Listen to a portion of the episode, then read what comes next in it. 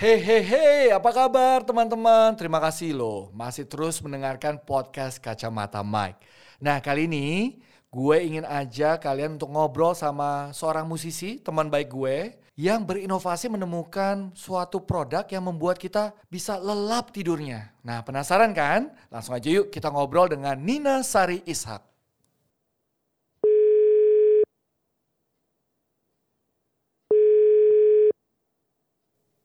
Halo. Halo. Waduh, enak banget nih suaranya. Eh, sorry ganggu ya Nina. Apa Oh iya, kabarnya? Ganggu banget.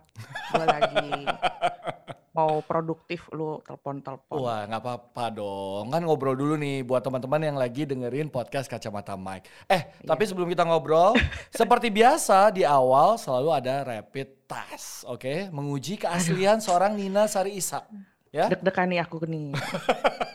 siap ya. Langsung jawab dengan cepat dan sebutkan alasannya.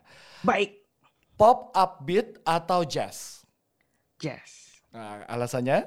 Karena saya merasa lebih seksi kalau dengar jazz. Uh, uh, uh, uh. Oke, oke, oke. Klasik atau modern?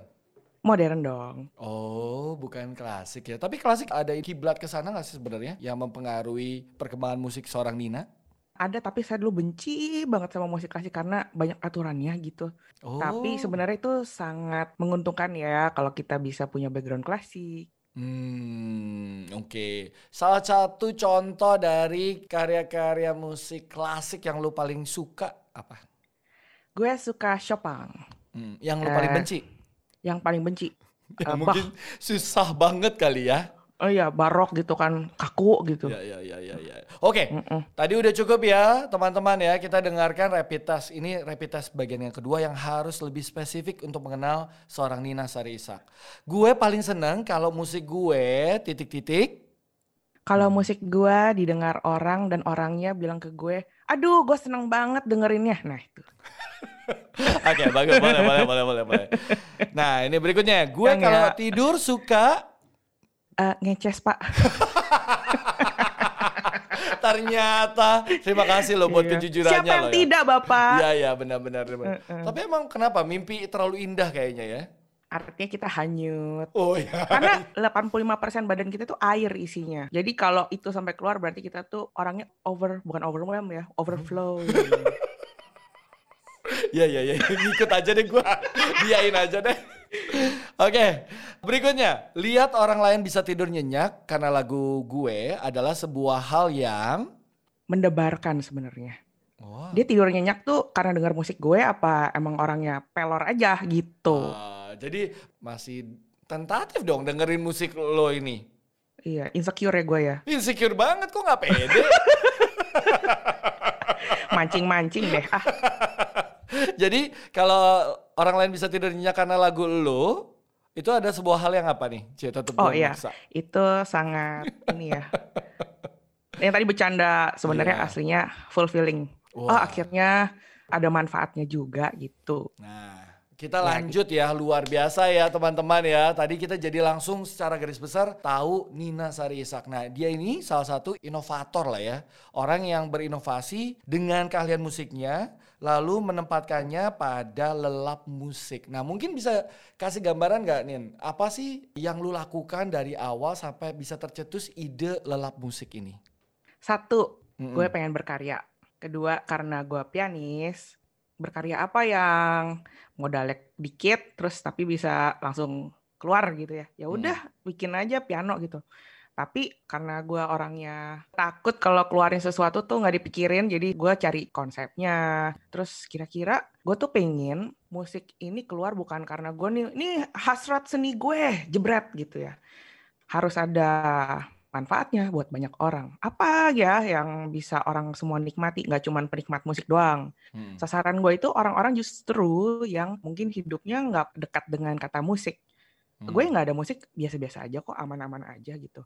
Nah, menurut gue padahal the power of music itu dampaknya sangat besar buat kreativitas kita sebagai manusia, ketenangan kita kalau dengar musik-musik yang menenangkan. Kemudian musik itu bahasa kan. Kita Hmm. mungkin bisa relate sama orang-orang dengan musik. Oh, dia sukanya jazz. Kalau ketemu Hmm. orang, eh suka jazz ya? gue juga suka. Lalu pembicaraan mulai cair. Hmm. Ya itu bahasa yang menyambungkan banyak orang. Makanya Oke. dibilang musik itu bahasa universal. Nah, sampai akhirnya lu kan pengen berkarya, lu merasa musik itu bahasa yang universal. Sampai bisa gimana kalau kita menghubungkannya dengan kenyenyakan tidur seseorang gitu. Karena ya semua orang tidur lah ya. Iya, betul. Nah, Kebutuhan jadi manusia kebutuhan kan semuanya manusia 8 jam dong. tidur kan? Jadi gue mencoba masuk ke pasar yang lebih luas di mana orang-orang yang tidur dan butuh musik atau penasaran bisa nggak ya gue tidur pakai musik lebih nyenyak. Mm-mm. Nah lelap hadir di sana gitu. Hmm. Dan lu emang bisa membidik itu ada pemikiran dari seorang Nina atau memang dibantu, disupport untuk mencari target market yang pas?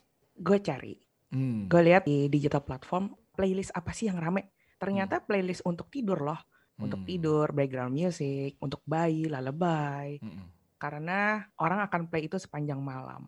Nah, jadi gue melihat ada opportunity di sana. Lalu di Indonesia sepertinya jarang gitu ya, Mm-mm. atau belum ada atau jarang gitu. Jadi gue mengisi di bagian situ Oke. dengan musik lelap. Oke, menarik ya teman-teman ya bahwa satu ide dengan riset yang kuat bisa penetrasi ke market yang pas, betul ya? Betul. Nah, sekarang penasaran, tapi nggak mudah kan dari ide lalu bisa diaplikasikan langsung jadi produk. Nah, strugglingnya kayak gimana nih? Nah, strugglingnya itu karena sendirian sebenarnya, Mm-mm, karena solo project. Jadi nggak ada think tank partner ya. mm-mm, Ini bagus apa jelek? Ini feasible apa enggak? Ini menjawab nggak? Ini mahal nggak? Ini murah nggak? Jadi struggle-nya karena ini solo project. Tapi gua melibatkan beberapa teman dan mentor untuk kasih ruang mereka lah untuk berbicara gitu. mm, Gue ini kan musisi banget ya. mm-mm. Gue nggak punya otak bisnis sebenarnya. Atau mungkin ada, cuman gue nggak nyadar gitu. This is the first time gue memulai Ya, bikin produk ya. di era pandemik. Gue nggak ngerti tuh hitung-hitungannya harga pokok lah apa itu gue baru belajar di era pandemi ini Iya. gitu. Jadi awal mulanya karena gue pengen punya produk aja, pengen Hmm. punya produk supaya perekonomian PT Nina ini lancar. Jadi gue mengolah PT musik gue Jaya bagaimana sukses selalu, Iya. gitu kan? Jaya cantik manis selalu harum. Nah. supaya perekonomian lancar karena nggak cuman gue ya musisi seniman Hmm, pekerja kreatif saat pandemi ini ancur-ancuran banget mm-mm. jadi ini cara sebenarnya untuk gue bisa survive dengan berani coba gali apa ya yang bisa gue perjualkan Iya, Gitu. apa yang lu bisa kembangkan dan lu bisa hasilkan lah dari produk, Betul, ya, produk betul inovasi sekali. ini ya. Nah, Betul. waktu lu bawa ini kepada mentor dan teman-teman lu, ada nggak kira-kira yang merasa kayak, aduh Nina kayak gini-gini. Jadi biasa lah ya, kan ada orang yang selalu positive thinking, ada juga yang negative thinking kan kayak, aduh nggak bakal laku deh kayak gini-gini, lalu membuat lu ngedown gitu. Mm-mm, ada dan itu harus menurut gue Oh, supaya kita nggak terlalu kepedean gitu ya kita Hmm. harus denger yang justru kontradiktif sebenarnya hmm, walaupun dalam hati kecil kita kan kita tahu ya jawabannya pasti deh setiap kita tuh punya naluri itu mm-mm. ini bisa berhasil atau enggak sebenarnya kita tahu kok kita kadang-kadang cuma perlu assurance perlu conviction dari orang lain Hmm.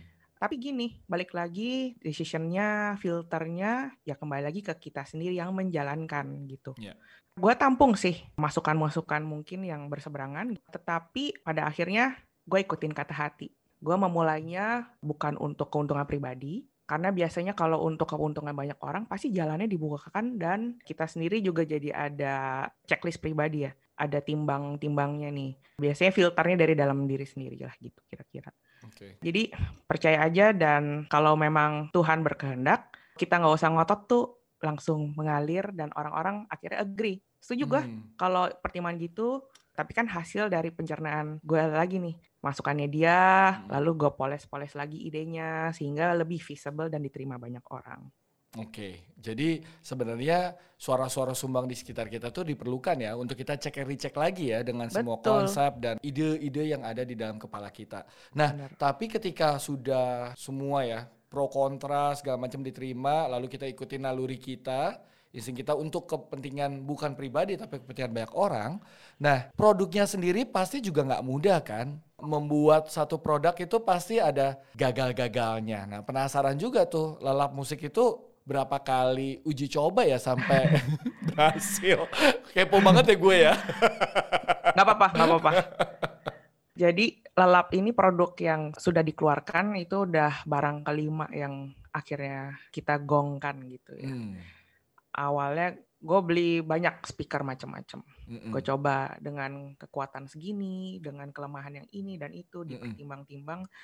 Juga dengan harga harganya, kalau gue pakai barang ini kemahalan nggak nih orang-orang gitu. Mm-mm. Jadi banyak sekali sih yang dipikirkan untuk akhirnya bisa keluar produk ini. Ada QC, quality control. Hmm. Setiap barang sebelum dijual, gue dan orang rumah sih bantuin ya. Ngepastiin bahwa barangnya benar, bisa berfungsi dengan baik, Ya. semuanya. Yang cacat juga banyak. Yang cacat Hmm. ya kita diskon gitu. Oke. Jadi nggak nggak semudah orang lihat ya. Orang kan sering kali ya, apalagi teman-teman nanti yang udah lihat produk lalap musik, pasti kan ngelihatnya tuh, wah hebat ya bisa kayak gini. Tapi nggak semudah itu ya Nin. Orang kan bisa aja lihat di permukaan, tapi nggak tahu strugglingnya kita gitu. Iya, sebenarnya gini, gue tuh bikin produk seperti ini tuh tujuannya buat Hmm. orang-orang yang gaptek sebenarnya. Antara gaptek atau kalau bisa plug and play, nggak usah pakai handphone lagi. Cocok Untuk- banget sama gue. Uh, gue belum bisa ngomong saatnya- nih. Saat ini Tujuan eh, gue buat orang jompo, Oh, gitu. oh, oh, orang-orang gue. tua atau bayi. Kagatek itu gue, cuy gitu. Dan ini bagian lu harus bilang, wah terima kasih buat kejujuran lu Mike gitu. Nah ini, ini gue belum saya ngomong. Terima kasih buat kejujuran lu, Mike. Ya karena gue emang gaptek ya. Oh Masa gitu sih, ya. sama lah, sama lah kita. Sama lah ya. Oke tinggal plug and play gitu ya. Mm-mm. Terus? Ya, plug and play. Nah, ini kepake banget nih buat orang-orang yang punya bayi. Mm-mm. Bayi kan untuk menenangkan, lu tinggal play semalaman aja gitu. Oke. Udah banyak yang kasih feedback, aduh dengerin lelap, bayi gue jadi nggak kebangun-bangun gitu. ah, gue pengen deh. Jadi lu udah survei belum ya hasil produk lu itu membuat kualitas tidur itu jadi lebih meningkat atau gimana nih? Meningkat nggak bisa ngomong gitu, yang pasti orang tidur lebih relax, lebih nyenyak. Gue jadi wondering, jangan-jangan lu ngecas karena dengerin produk lu sendiri ya? Itu maksud gue dari tadi ngomong ngeces tuh tujuannya itu. Jualan juga ya. gue ngeces karena tidur sangat lelap. Lap-lap. Oke, eh Nin, kalau tadi Ya. kan udah ya kita ngomongin soal apa yang lu hasilkan dan ini muncul dari pandemi. Tadi lu juga sudah mention bahwa nggak mudah karena lu sebagai musisi lu harus putar otak karena di saat seperti sekarang pandemi itu nggak mudah buat seorang musisi untuk bisa survive, ya nggak sih? Walaupun Benar ada banget. saja kesempatan dan dengan adanya terobosan atau inovasi, lu berusaha mengubah keadaan. Nah, yang jadi pertanyaan gue sekarang, kenapa lu jatuh cinta dengan musik dan memilih jalur musisi?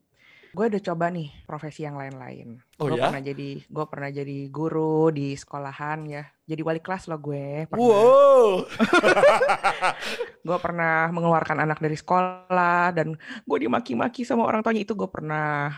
Terus gue merasa kayaknya hidup gue nggak bisa nih kayak gini. Bukan jiwa gue kayaknya. Terus selalu kembali pengen ah main musik, main lagi Mhm. musik berkarya. Dan selalu kepentok hal yang sama. Aduh bokek. gue kayak perlu sampingan, nggak bisa nih cuma dari sini. Selalu kepentok gitu terus kerja lagi. Iya, iya, iya. Gue pernah ngantor juga, pernah ngantor 9 to 5. Seneng, seneng hidup. Selalu nggak boleh ada yang disesali dah dari season-season hidup kita. Iya. Karena kerja kantoran gue jadi ngerti sistem, lebih rapi kerjanya, lebih disiplin. Iya. Tapi selalu balik lagi, gue pengen berkarya. Lah gini, kayaknya gue pengen mati tuh dikenal sebagai musisi. Sebelum gue meninggal, gue pengen punya karya yang satu itu gue banget, kedua memberkati atau menolong banyak orang. Wow. Jadi sampai sekarang ketika lu memilih oke gue pengen berkarya sebagai seorang musisi, itu ada penolakan-penolakan gak dari keluarga? Puji Tuhan keluarga gue Support supportif ya, aja. Oh. supportif. Ya mereka percayalah sama gue. Karena gue mungkin kalau dipaksa untuk melakukan yang gak gue lakukan, mungkin akhirnya jadi nggak produktif, nggak maksimal, gue nggak happy gitu. Mm-mm. Mereka tahu lah gue perlu disupport gitu. Oke. Lakuin aja apa aja, yang penting lo maksimal dan produktif. Jadi sebagai orang yang mengaku sangat jatuh cinta dan pengen dikenal gitu ya sebagai Hmm. musisi, karya-karyanya juga. Apa sih musik bagi seorang Nina Sari Ishak? Oke. Lu tarik nafas lu membuat gue kayak ini pertanyaan ujian banget gitu ya. Eh, pertanyaan lo kayak di Google Google gitu. Eh, apa gue Google dulu ya jawabannya? Loh ini buat seorang Nina Sari Ishak loh ya. Oh buat gue baik Iya, baik ya. baik. Harus beda sendiri bukan Wikipedia. Musik ya. Mm-mm. Musik bagi gue satu adalah, aduh jadi serius banget. Tarik Musik itu platform di mana gue mengekspresikan pikiran dan perasaan gue. Itu Satu. Kedua adalah media untuk gue bisa mengerti dan belajar perasaan orang lain, pikiran orang lain, kehendak orang lain. Ketiga, musik itu menyembuhkan. Filosofis banget gak jawaban gue? Luar biasa. Gue sampai Kurang ya? kayak dua SKS kita. Dua SKS ya? Terus Ya, terus terus. Tolong Google dicatat ya jawaban gue, Google.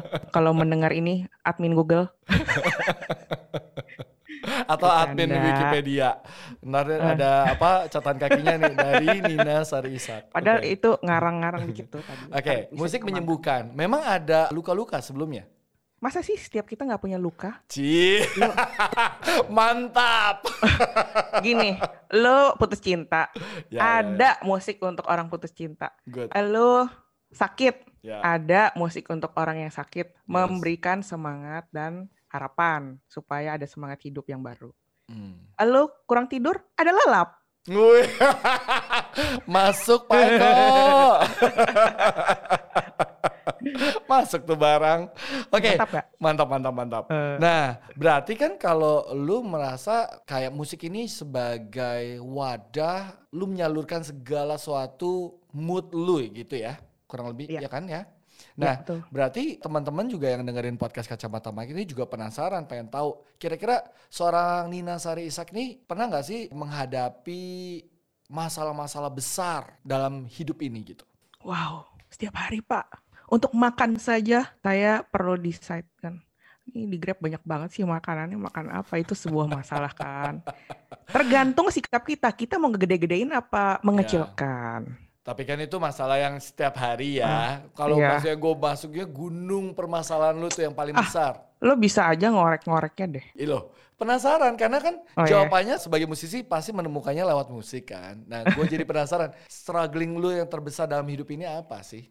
Struggling terbesar adalah sebagai musisi belajar konsisten karena gunungnya seniman musisi itu inkonsistensi. Karena pekerjaan kita project by project Kalau lagi nggak ada project tuh biasanya struggle gue tuh aduh lagi sepi terus gimana supaya gue tetap produktif waktunya nggak habis untuk goler-goleran aja Kau Nah, di situ. ya. seperti masa-masa pandemi ini eh gimana kalau lu butuh project, kita collab ya kan?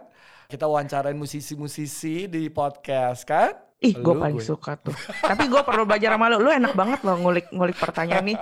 Gue digiring digiring eh kejeblos gitu lu kok gitu Nin, gue Oh, nggak joroki. oh, enggak bagus maksud gue lu seorang podcaster yang sangat handal Waduh, terima kasih, terima kasih. Nah, sekarang kalau lu melihat tadi kan bagaimana bisa survive di pandemi ini sebagai musisi, berarti kan obat lu untuk menghadapi semua permasalahan, gunung-gunung permasalahan lu itu ya lewat musik kan?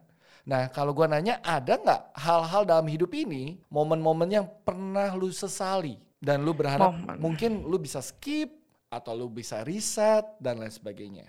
momen gue yang gue sesali ketika gue nggak dewasa ya. Umur tuh kan nggak menentukan kedewasaan konon katanya. Betul. Kadang-kadang kalau kita lagi nggak waras, kondisi jiwanya lagi kurang sehat, itu mempengaruhi keputusan kita. Biasanya cara gue menghandle hal tersebut, kalau gue ngerasa gue lagi kurang waras gitu ya, gue lagi kurang sehat jiwanya, gue nggak ngerjain musik atau gue nggak melakukan karya apa pun. Karena karya musik lahir dari hati dan pikiran kita. Jangan sampai gue injek sesuatu yang justru nggak dewasa atau nggak positif dari karya-karya gue gitu. Hmm. Jadi gue harus tahu waras dan gak warasnya. Yang gue sesali adalah ketika gue tahu gue nggak waras, eh gue tetap otot gitu. Biasanya yang ngerasain adalah orang sekitar gue. Kok lu eh, ini ya nggak asik atau apa gitu. Biasanya pulang gue, aduh I shouldn't say that word atau lakukan Hmm. itu gitu sih. Eh, dan satu lagi, untuk bikin itu biasanya karena gue kurang meditasi. Mungkin kurang berdoa, Ya. kurang waktu teduh gitu Iya ya. Nah, biasanya itu sih. Kalau gue udah merasa itu, gue tahu warning untuk balik lagi, ambil waktu teduh, refleksi, devotion, Mm-mm. meditasi gitu. Itu penting ya untuk Iya. menemukan diri kita kembali gitu ya. Mm-mm. Wow, luar biasa. Jadi memang ada hal-hal yang pengen lu riset sebenarnya ya. Iya. Nah, buat teman-teman juga yang lagi dengerin, mungkin ada juga keinginan-keinginan meriset bagian-bagian dalam hidup kita. Tapi yang jelas kalau pengen meriset menjadi pola hidup yang lebih sehat, ya pakai riset detox. Iya nggak sih, Nin? Oh, betul banget. Gue udah nyobain tuh, benar-benar gue ngerasa selain gue meditasi dan devotion gitu Iya. ya, apa yang kita asup ke mulut dan perut kita itu penting makanya cobain deh riset detox. Wih, luar biasa. Wow, oke oke oke oke. Nah, karena kita udah tadi ya, sebelum kita ngobrol lebih serius dan lebih asik lagi, ada baiknya nih kita masuk ke Mentega Menit-Menit. Galau. Gue sering dengerin podcastnya Mike dan ini yang gue tunggu-tunggu. Beneran loh, serius loh. Bener. Gitu. Ayo gue tantangin lo, gue Oke. jawabin. Oke ya, benar ya. Benar. Sekarang sudah siap ya, ini Mentega Menit-Menit Galau. Nina, Iya. siapa politisi yang selalu disebut-sebut saat kita berdoa sebelum makan nasi? Siapa Ah. politisi yang selalu kita sebut-sebut saat berdoa sebelum makan nasi? Eh, amin, amin, Ma'ruf, amin. Eh dia bukan politisi ya. Amin. Aduh gue ngeri-ngeri. Aduh gue juga takut nih. Pertanyaan lu, politisi sih. Ayo sebut, nyerah apa enggak? Nyerah aja nih. Eh, Takut gue, lu eh, kepleset, gue kepleset. ya jangan ya. Nggak, siapa politisi yang selalu disebut saat kita berdoa sebelum makan nasi? Eh, ah, tunggu ya. Gue cari yang aman dulu nih. Rahayu Saraswati, soalnya dia temen gue. Rahayu Saraswati. Bukan dong, Amin. nggak ada. Iya. Oke, udah? Oke, gue nyerah, gue nyerah. Oke, nyerah ya. Salah jawab. Amin Rais. Karena Amin kan. Rais. Oh, Amin, Amin.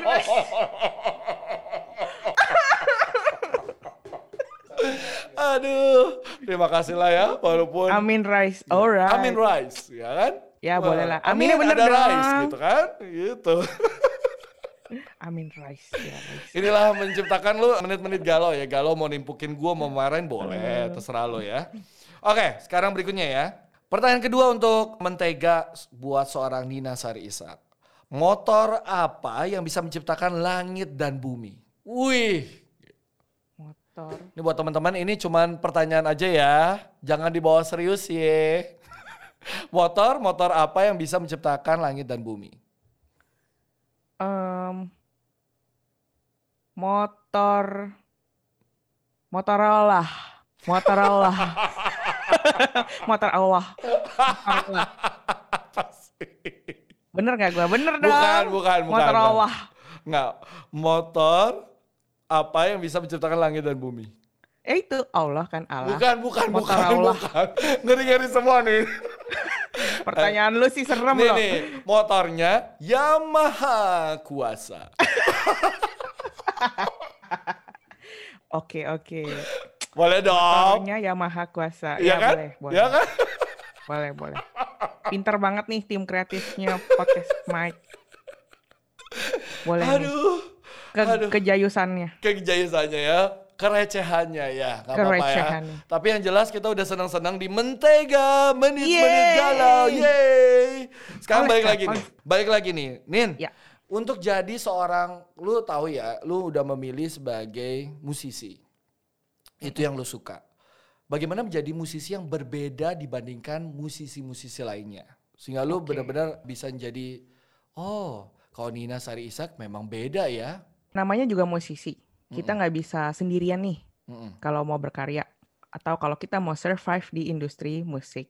Kita harus orang yang bisa bergaul dengan Hmm. musisi lain kah? Atau dengan vendor kah? Atau dengan klien. Jadi satu, kita harus jadi orang yang bisa dipercaya gitu. Mm. Karena dipercaya itu mahal, tapi bisa ditabung buat teman-teman musisi. Satu, datangnya on time. Itu konon katanya musisi datangnya suka seenak jidat gitu kan, santai gitu kan. But orang lain yang bukan musisi tuh ngeliatin kita attitude dari situ dulu loh sebenarnya. Datang on time. Kalau telat ya ngabarin. Meeting jam 2. Lo tahu mungkin macet. Ya jam satu nih, eh sorry gue telat berangkat nih. Nanti mungkin gue nyampe 2 lewat 10. Orang tuh benar-benar appreciate kalau kita bisa ngelakuin hal sekecil itu dan mereka merasa dihargai ya. Oke. Kedua, kita bisa dipegang omongannya. Kalau kita janji ngasih kerjaan kita hari Senin jam 12, ya kalau bisa jam Senin jam 11, orang seneng banget nih. Oh, musisinya bisa dipegang nih omongannya gitu. Hmm. Karena gue tahu kerja di industri kreatif, bidang kreatif atau bidang musik tuh, kalau ada waktu lebih panjang ya, gue tak atik lagi gitu kan, nggak puas-puas gitu, nggak berhenti-berhenti. Nah, kita mesti atur waktu kita dengan baik Hmm. supaya deliverynya sukses. Oke. Nah, Lalu kalau- apa selesai. Belum. Extra mile, diminta satu kasih dua, diminta dua kasih empat. Siapa sih klien kita yang nggak seneng, teman kita yang nggak Wow. seneng kalau kita servis Ya, ya, ya. gitu. Dan lakukan dengan segala sesuatu dengan penuh hormat sehingga kita bisa jadi orang yang musisi yang terhormat.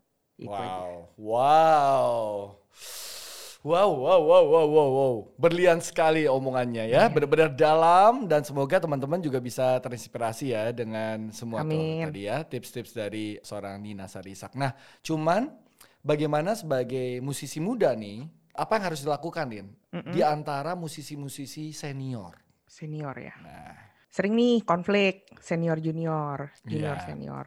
Yang senior merasa yang junior kurang ajar atau Yes. nggak hormat gitu ya. mm, Yang junior ngerasa yang senior nggak ngomongin, nggak dilibatkan gitu kan permasalahan pada umumnya. Nah kalau gue memposisikan diri sebagai seorang junior kepada para senior, kita harus tahu senior tuh senangnya diapain sih? Pakai sepatunya dia dulu nih. Senior senang loh dimintain pendapat, dimintain cerita pengalaman karirnya gitu ya, diminta masukan nasihat, dan gak ada salahnya loh kita nyamperin mereka karena kita jauh lebih muda dan jauh kurang pengalaman dibanding mereka. mm. Kita harus akui itu. Masa sih nggak ada senior yang luluh hatinya kalau junior datang minta nasihat? Masa sih Hmm.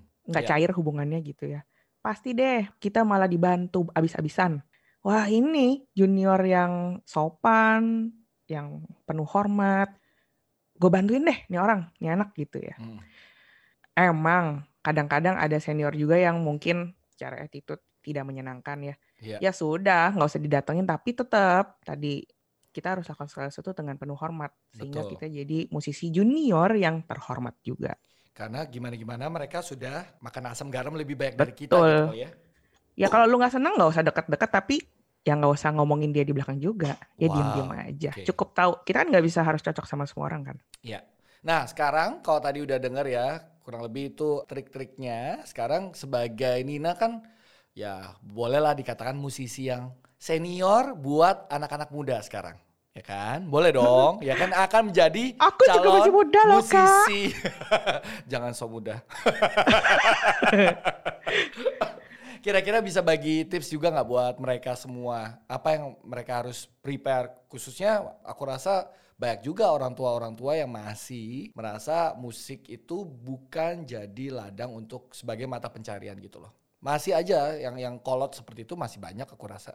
Menurut gue nggak semua orang bisa hidup berhasil di industri musik. Dan juga industri kuliner. Dan juga industri perbankan. betul betul. Ya. Dan Mas- vice versa. ya ya ya. Banyak orang loh yang sukses di industri kreatif, industri musik, dan perbankan, dan kuliner. Yes. Jadi patokan sukses itu dari orangnya. Hmm, good. Dari universitas yang sama, jurusan sama, angkatan sama, skill kurang lebih sama. Itu juga tingkat kesuksesannya kita nggak bisa ukurin sama kan. Ada faktor-faktor lain. Apa sih faktor lainnya? Ini loh yang seharusnya kita persiapkan sejak dini. Soft skill, soft skill lainnya. Hmm. Sekarang nih, ada dua musisi. Mainnya jago, sama-sama jago. Kenapa lu pilih si A daripada si B? Karena si A orangnya menyenangkan sih. Nyambung. Dia punya communication skill yang baik. Siapa yang nggak mau pilih orang yang punya communication skill yang baik? Hmm. Kedua, rapih dia. Gua tuh nggak usah nyuruh-nyuruh. Dia tuh persiapan deh. Kalau gue kasih job, dia pasti ngulik. Dia pasti persiapin, dia catet yang mesti dia mainin. Siapa sih yang nggak suka orang kayak Hmm. gitu? Dibanding yang datangnya, eh lagu apa nih? Aduh, gue belum ngulik. Ngikut aja. Wah, siapa juga yang mau ngajak orang kayak gitu? ada, Males ya? juga. ada ada ada kayak gitu ya. Mungkin di Indonesia nggak ada. bagus, pintar, pintar, pintar, bagus, bagus. Yang di Zimbabwe. terus, terus. Wawasan di luar bidang yang kita geluti. Hmm. Misalnya gini, kita musisi. Wah, pastilah kita into banget sama bidang musik. Musik lah. Mungkin kita gape lah dengan musik rock, jazz, atau yang apa pun yang favorit kita, pop, dan lain-lain. Tapi kita ngerti nggak soal desain? Kita ngerti Hmm. nggak soal ngomong sama orang saham? Aduh, Hmm. jauh banget ya musik sama saham. Tapi kalau kita punya sedikit aja wawasan, kita bisa memperluas network kita ke orang-orang tersebut yang juga memperluas lapangan pekerjaan kita Ya. dan chance kita untuk bisa berkarir lebih dari lingkaran yang sekarang ada. gitu. Hmm.